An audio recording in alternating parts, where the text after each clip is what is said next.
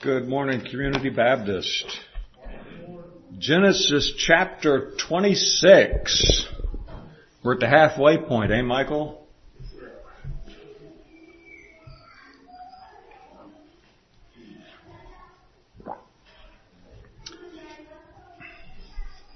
And there's Bobby. Hey, brother, so good to see you.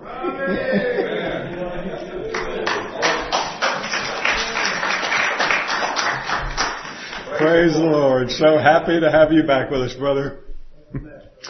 Genesis 26. We'll look at the first 17 verses. I've titled this message like father, like son.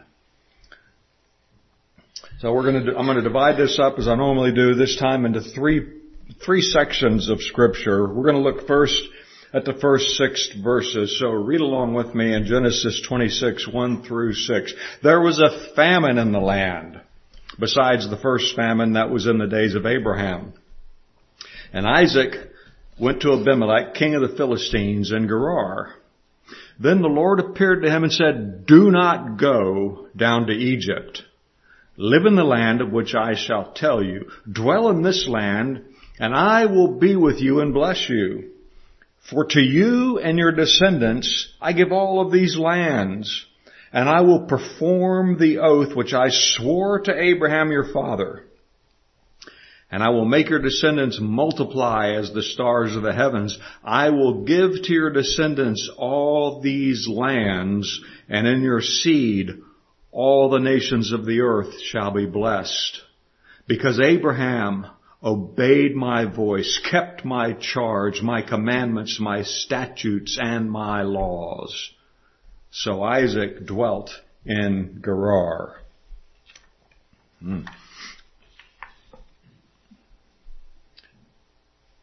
This is the second flood, or famine rather, not flood. This is the second famine recorded in scripture. Each one ordained by God to further his providential plan. You remember the first famine referenced here was when Abraham had to leave and go to Egypt. And it preceded Abraham's first deception. While they were traveling to Egypt, he went through Gerar, through Philistine, and he met the king and he presented Sarai, his wife, as his sister. That's in Genesis 12. With this famine, God appears to Isaac and says, don't go to Egypt. Stay in this land because this is the land that was promised. Isaac in Gerar meets another king of the Philistines and he repeats his father's deception. He presents his wife as his sister. In our passage, Isaac went to, to King Abimelech likely because the king had provision. There's a famine in the land, you want to go where there's food. Kings, they tend to accumulate stuff. He'll have stuff that Isaac can take advantage of, benefit from. God appears to Isaac, tells him, don't go to Egypt, stay in Gerar. Gerar is where Abraham and Sarah settled back in Genesis chapter 20. This is the town in which they settled. Now it's likely that Abimelech is not a personal name, King Abimelech, but it's likely that Abimelech is a title of Philistine kings, kind of like Pharaoh was a title of Egyptian monarchs. This Abimelech is some 75 years after Abraham's Abimelech. It's possible he could be the same guy, but not likely. In telling Isaac to live in the land that he would be shown, he says here in our verse, God appeared to him and said, live in the land of which I shall tell you. This is echoing what God told Abram when he appeared to him back in chapter 12. Get up and leave your people and go to the land of which I shall tell you.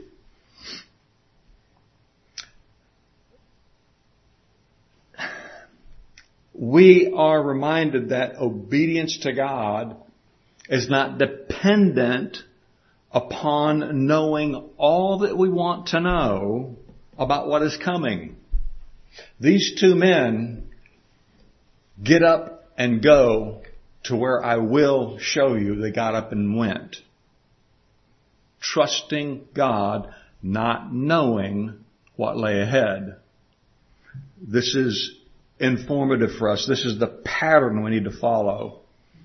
God tells Isaac to live as a foreigner and trust him to, the, to fulfill the promise of land and people that he had promised to Abraham. Dwell in this land and I will be with you and bless you. For to you and your descendants I give all of these lands. I will make your descendants as the stars in the heavens and all the nations of the earth shall be blessed in your seed.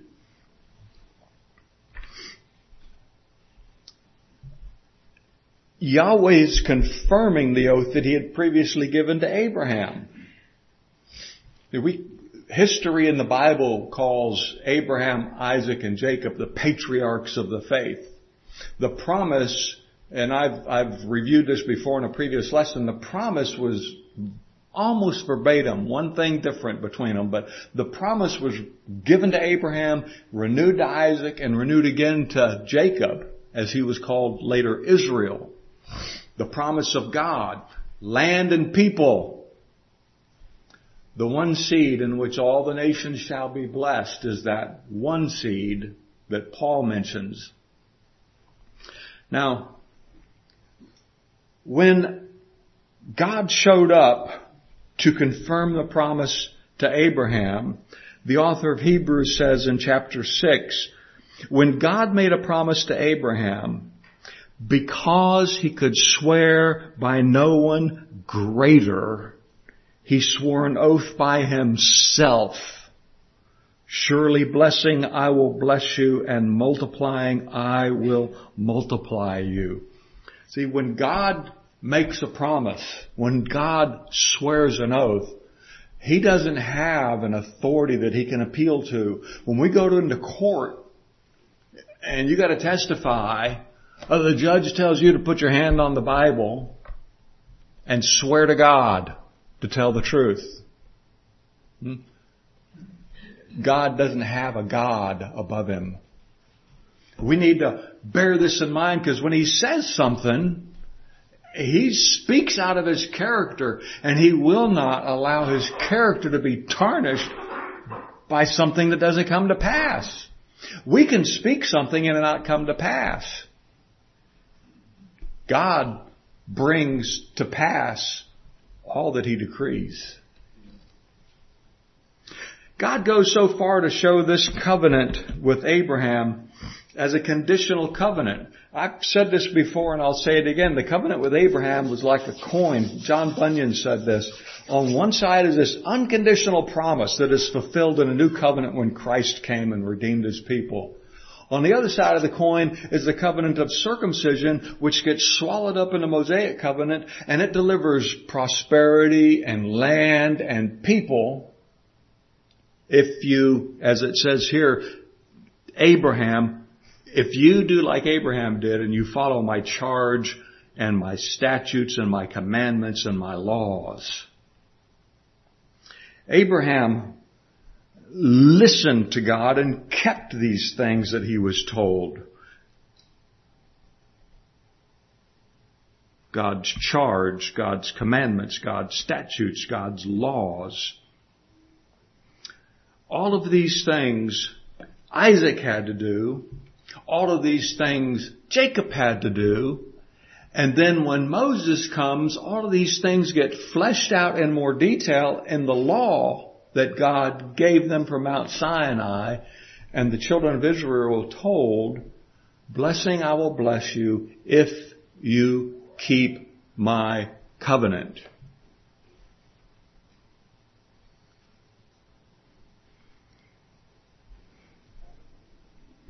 We don't know if Abraham had written down these laws and passed them on to Isaac in writing or if it was as the tradition of the ancient Near East, an oral tradition, an oral communication of these things.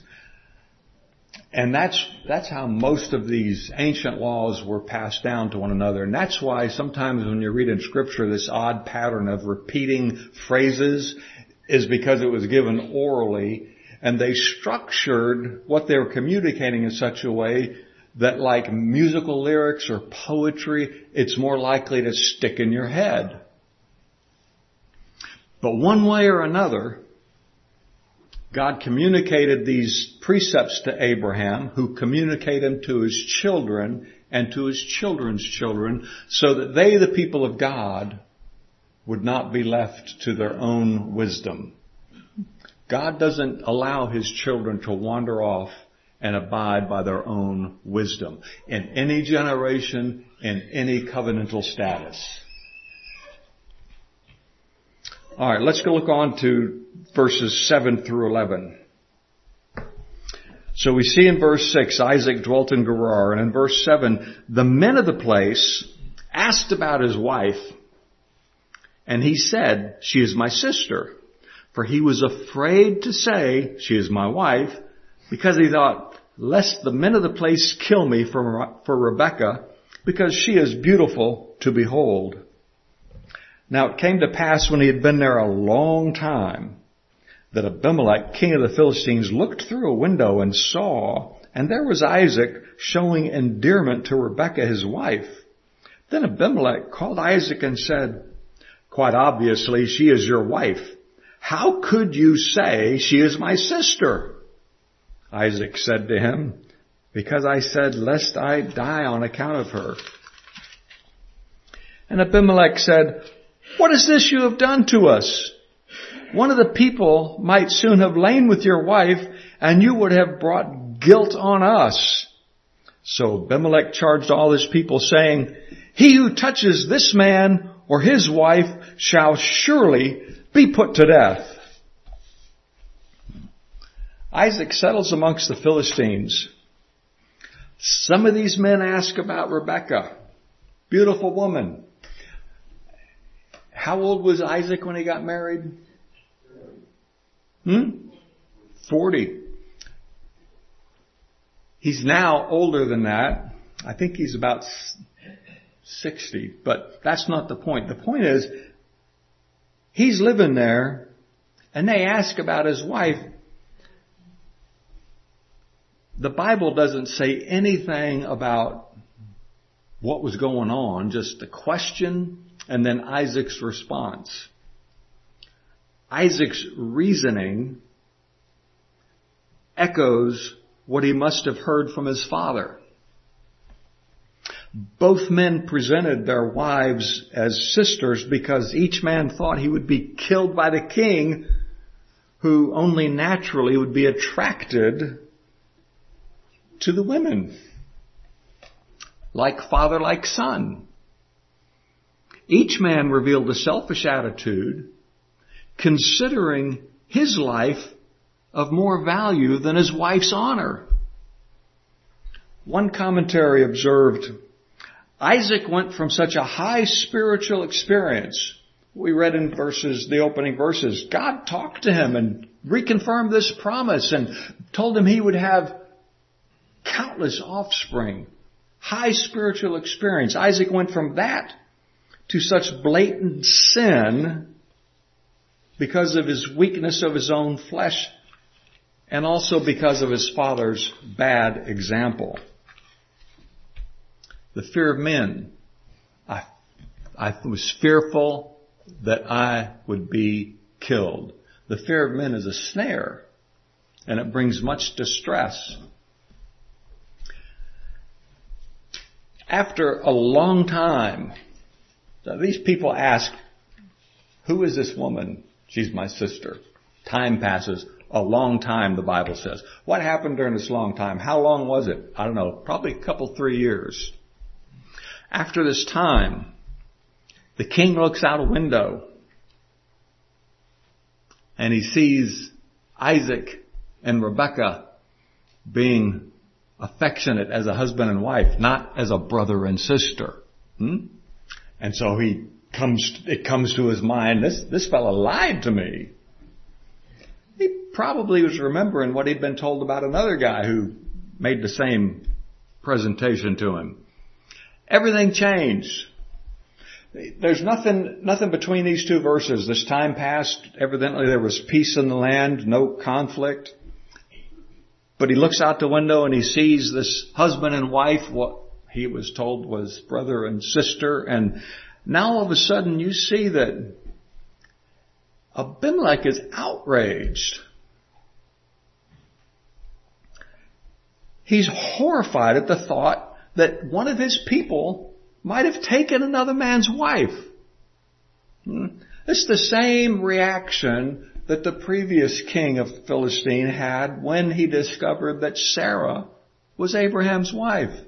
These pagans had a high view of marriage. And they didn't have much of a high view of women in general. It's okay to take a man's sister. Not okay to take his wife.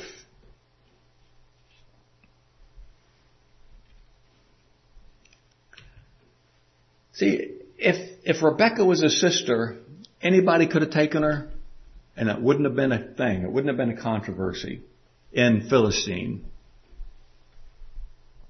Nobody would have thought anything about it. But she's his wife.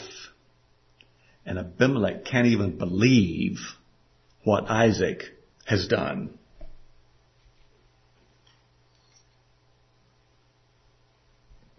How could you say, how can you say she's your sister?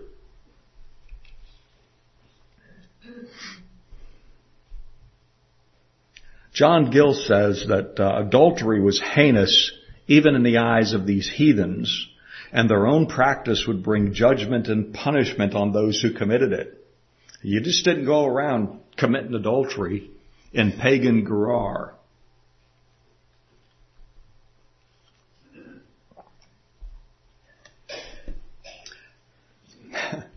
God's people, yeah, take my wife. She's not really my wife.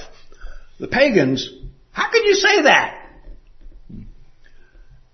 God's people don't always follow God's charge, statutes, commandments, and laws. And when they don't, God often sends heathen to correct them. Multiple times in national Israel's history, God sent a pagan nation, Syria, Assyria, to go wage war against Israel to bring judgment upon them for the disobedience. Jesus said in Matthew 12, speaking to the Jews, that the men of Nineveh will rise up in judgment against the nation because they were more righteous than the Pharisees that he was talking to.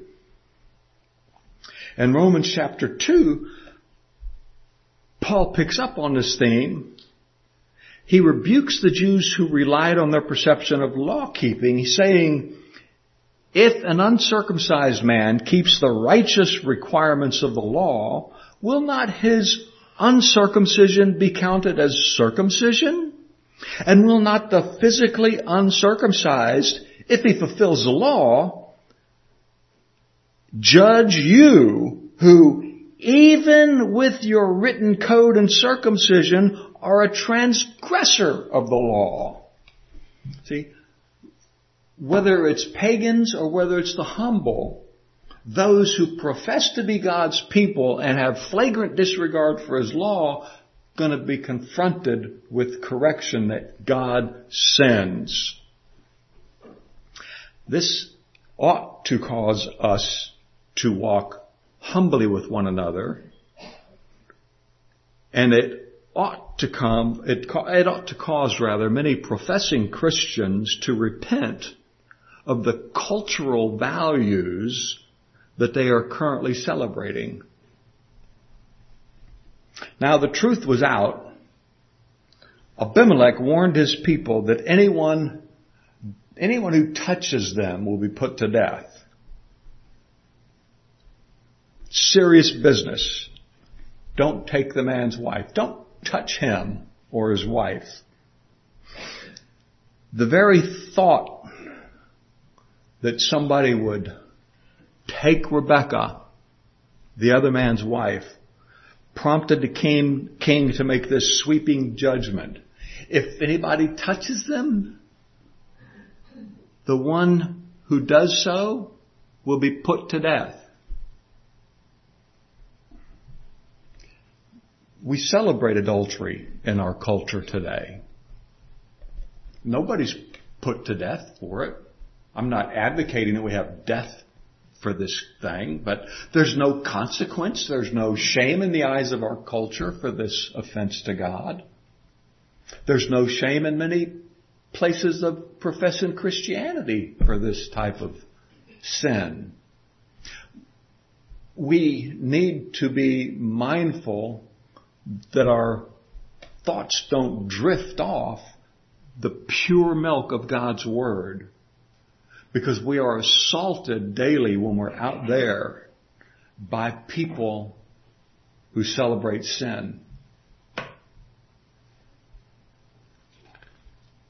Let's go now to the last six verses, chapter, uh, 12 through 17 of this chapter. Then Isaac sowed in that land and reaped in the same year a hundredfold and the Lord blessed him. The man began to prosper and continued prospering until he became very prosperous, for he had possessions of flocks and possessions of herds and a great number of servants. So the Philistines envied him. Now the Philistines had stopped up all the wells which his father's servants had dug in the days of Abraham his father, and they had filled them with earth. And Abimelech said, Go away from us, for you are mightier than we. So Isaac departed from there and pitched his tent in the valley of Gerar and dwelt there. Now, Isaac's a hard worker. See, God had said, I'm going to multiply you. I'm going to prosper you. He doesn't sit back and just wait for God to do these things. He goes to work. Every good farmer knows that you will get a good crop if you plant, if you water, if you do these other things that I don't know what you have to do, but farmers do, and if God brings rain and causes growth. God blessed him and prospered him. He became rich. You remember how rich Abraham was? Go back right quick to uh, chapter 13 verses 2 through 4. Genesis 13, starting in verse 2. Abraham was very rich in livestock, in silver and in gold. And he went on his journey from the south as far as Bethel to the place where his tent had been at the beginning between Bethel and Ai to the place of the altar which he had made there at first. And there Abraham called on the name of the Lord. When God prospered Abraham, he worshiped. God's prospering Isaac. And he gets all of these temporal blessings. This, I'll say it again, this is what a conditional covenant is characterized by. Keep my charge and you will be blessed. You will prosper. You will have land. You will have people. This is God's covenant. Our rewards are in heaven to be realized when all things are consummated in the return of Christ. We're not told, we, we may have lots of money. Americans are rich by any standard. Some of us have more than others. Not sinful. Said it before, say it now. Not sinful to have wealth. Not sinful to be poor. Not particularly pious to be poor. Not particularly pious to be rich. What matters is how firmly do you hold on to the things of this world that God has given you stewardship of. We don't know how long Isaac had worked. We don't know if he faced any hardships we get kind of a Reader's Digest version of Isaac in the Bible. It's interesting that Isaac lived longer than his father Abraham, and he lived longer than his son Jacob. But there's a lot less in the Bible describing the life of Isaac than there is Abraham or Jacob. He's like the guy in the middle. It's like the middle child doesn't get much attention.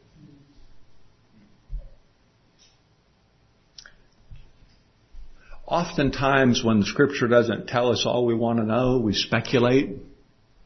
It's not profitable. We have to be content with what he has revealed to us. In Isaac's day, as in our day, as in every day, throughout the ages, wealth attracts attention. Envy crops up. And those with a victim's mentality are likely to take action to punish those who have what they see as unfair rewards. People in our culture whine about this all the time.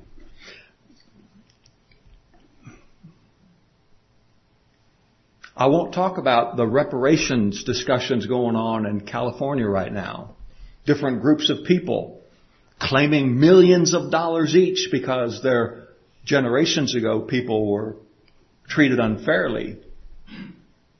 They're victims because 200 years ago somebody treated their forefathers unfairly. We're not called to be envious. That's what this all boils down to. I don't have as much as I want to have and he has it. Take it from him and give it to me. You got little kids, you well know what this looks like. Comparing ourselves with others is bad practice. That's what envy does. It compares me with you. We're prone to do this when we want something we don't have. We see somebody else that has it and we envy them. These Philistines were envious and they took action to punish Isaac. They failed to understand who had prospered him. All throughout the history of God's people, the knowledge of who Yahweh is accompanied the people.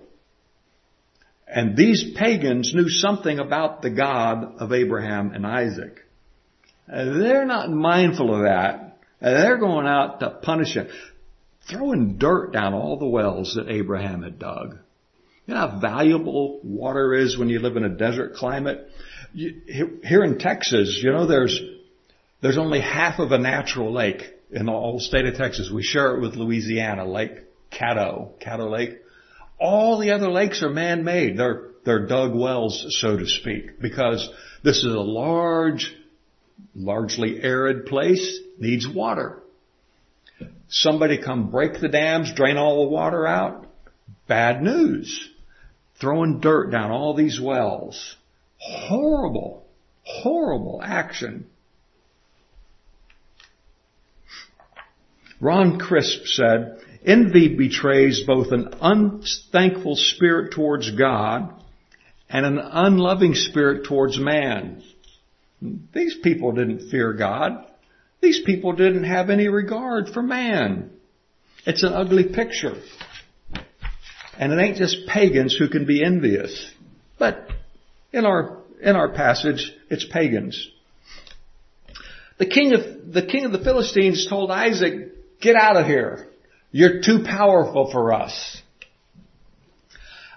Isaac was rich. He had animals, crops, and slaves. You remember how when Lot was captured, Abraham had a little over 300 men. He went to war against four kings, I think it was, and defeated all of them, got, got Lot back. Fame of that had to be known in this area. It happened right in this area. This Abimelech had to be thinking, I, I remember what happened down in the valley of, you know, with the king of Sodom and all those people. And I don't want that. He's heard about what the God of Abraham Dead, And here's the, here's Abraham's boy. You're too powerful. Would you please go away? Remember, back in verse 11, Abraham, Abimelech said, he who touches this man or his wife surely shall be put to death. Now the Hebrew word behind touches, the Hebrew word behind the English word touches, he who touches this man or his wife, conveys the idea of causing harm, any kind of harm, like throwing dirt down the wells. That causes harm to the man and to his wife. Abimelech said, anyone who causes harm to this man or his wife shall be put to death. His men go out and they stop up all the wells. Abimelech doesn't say one peep to his people that he's sternly warned you'll be put to death if you cause harm to this man or his wife. Nothing. Says to the man who's been harmed, would you please go away? Arbitrary enforcement of law is a sign of a corrupt regime. A man speaks a law, doesn't enforce the law. Disrespect for the law is bred. People have contempt for the authorities. There is only one regime, one kingdom where laws are just and enforcement is just and punishment is just. And the day is coming where everyone will stand before that king and face eternity. And nobody's going to be able to say before that king, eh, you know, it's not my fault because of what he did. You know, it's like in the garden. It's that woman you gave me. That argument ain't going to wash on judgment day. No argument is going to be able to stand the light of the supreme perfect justice meted out by Christ on that day. So what does Isaac do? He's God's emissary. God's prospered him. He's lied. Not a perfect man. The king says, go away. What does Isaac do?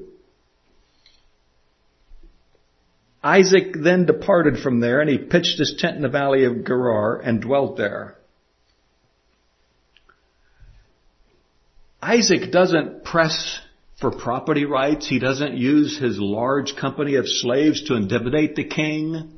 He simply says, okay. And he removes himself some distance. We don't know exactly how far the valley of Gerar is away from Gerar. Maybe 20 miles, not sure. But he went away from them for a ways and he set up camp there. This kind of reminds me of Abraham. Remember when he and Lot, they were together and they were going out and he says, we're too big to stay together and he tells Lot, you choose where you want to go and I'll go the other place. Abraham was the senior of the two and he could have chosen where he wanted to go, but he gave Lot first choice. Isaac shows the same attitude of humility and deference. The king who was afraid of him tells him to go. He says, okay. And he goes out into the valley a little distance away from the city that Abraham had settled in. So what's the, what's the wrap up of all this? Like father, like son. Abraham, flawed man, followed God. Isaac, flawed man, followed God. Like mother, like daughter. We have to be aware that children will tend to have some behavior and thoughts that have been learned from their parents. Some deliberately and some simply caught by association with those that they live with. Some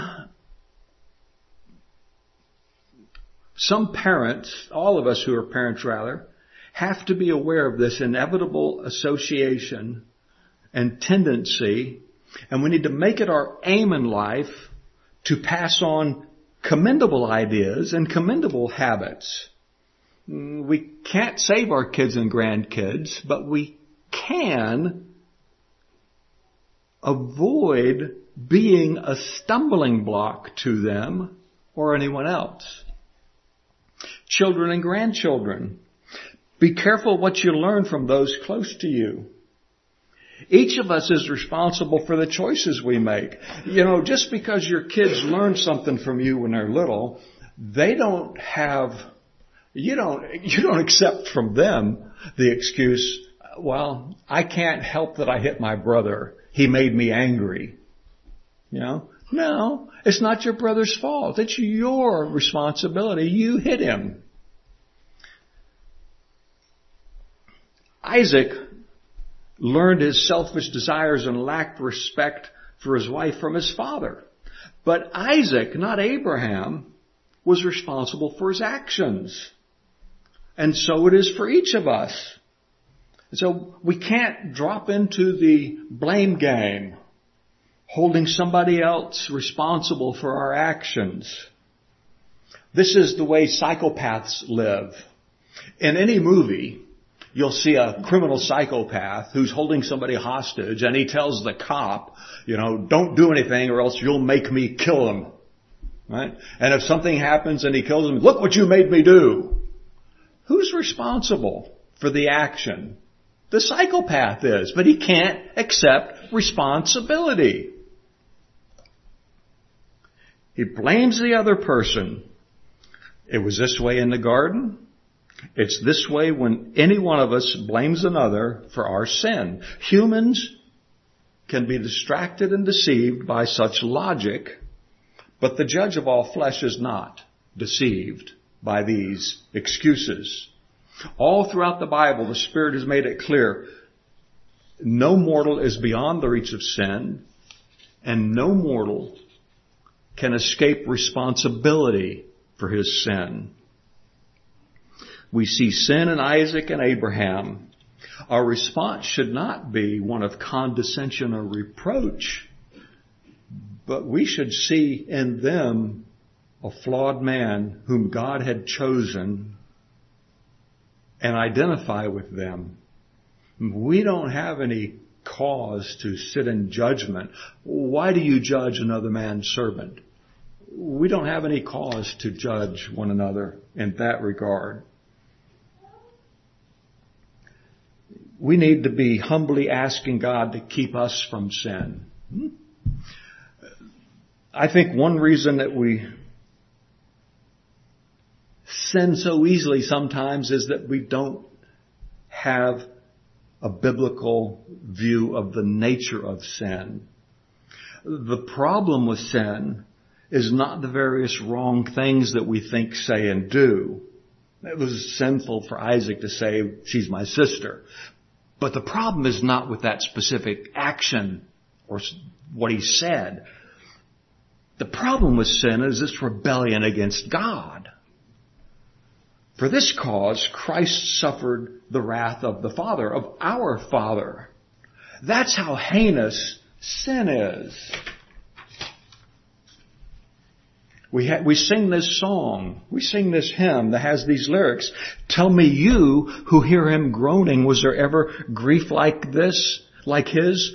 Friends through fear, his cause disowning, foes insulting his distress. Many hands were raised to wound him, none would interpose to save, but the deepest stroke that pierced him was the stroke that justice gave. You who think of sin but lightly, nor suppose the evil great, here may view its nature rightly, here its guilt may estimate. Mark the sacrifice appointed, see who bears the awful load. Tis the word, the Lord's anointed, son of man and son of God. We need the grace of God to see Him rightly. And because sin is a rebellion against God, without a proper view of God, we can't have a proper view of sin. Isaiah had been about the business of pronouncing judgments on the nation of Israel. And Yahweh opened the heavens, gave the prophet a glimpse of his glory, and Isaiah was undone. He fell down before God, crushed under the weight of the sin that he apparently had not been aware, by, aware of, hadn't been bothered by until the glory of God was shown to him. John had a similar experience in Revelation 1. I won't go there because of time. Well, I will too. Revelation chapter 1. Revelation 1. This is how God's people respond. This is how those called by God respond. Uh, verse 12, starting verse 12. Then, John speaking, then I turned to see the voice that spoke with me, and having turned I saw seven golden lampstands, and in the midst of the seven lampstands, one like the Son of Man, clothed with a garment down to the feet, and girded about the chest with a golden band. His hair, his head and hair were white like wool, as white as snow, his eyes like a flame of fire, his feet were like fine brass as if refined in a furnace, and his voice as the sound of many waters. He had in his right hand seven stars. Out of his mouth went a sharp two-edged sword, and his countenance was like the sun shining in its strength. And when I saw him, I fell at his feet as dead. But he laid his right hand on me saying, do not be afraid, for I am the first and the last. Rightly seeing and rightly fearing God will cause us to see the nature of sin rightly, not lightly. If the Lord Jesus had not touched John, had not spoken peace to John, John probably would have perished like father, like son, brings us to another father and son who are perfectly united. The son came to earth determined to fulfill the father's will and not his own. He said, for I have come down from heaven not to do my own will, but the will of him who sent me. This is the will of my father who sent me, that all that of all he has given me, I should lose nothing, but should raise it up on the last day. And this is the will of him who sent me, that everyone who sees the Son and believes in him may have everlasting life, and I will raise him up at the last day. That's in John 6.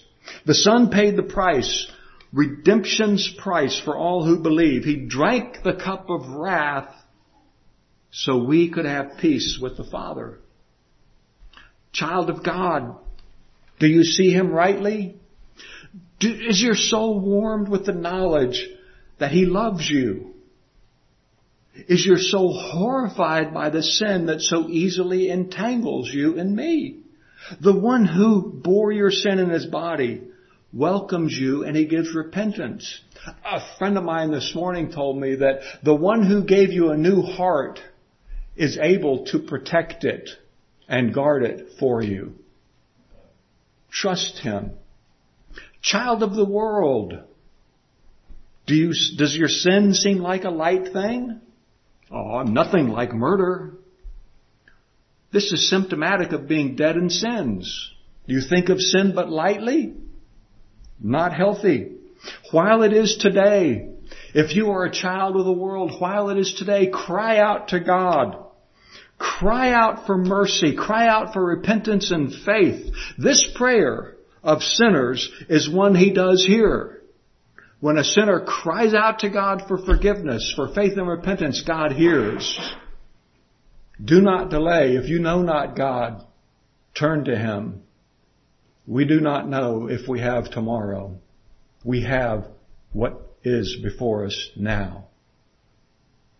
Christ is our all in all. Brothers and sisters, if you are in Him, He is your all in all. Child of the world, if you are not in Him, He is your judge and He sees all. Let's pray. Father, I thank you for showing us from your word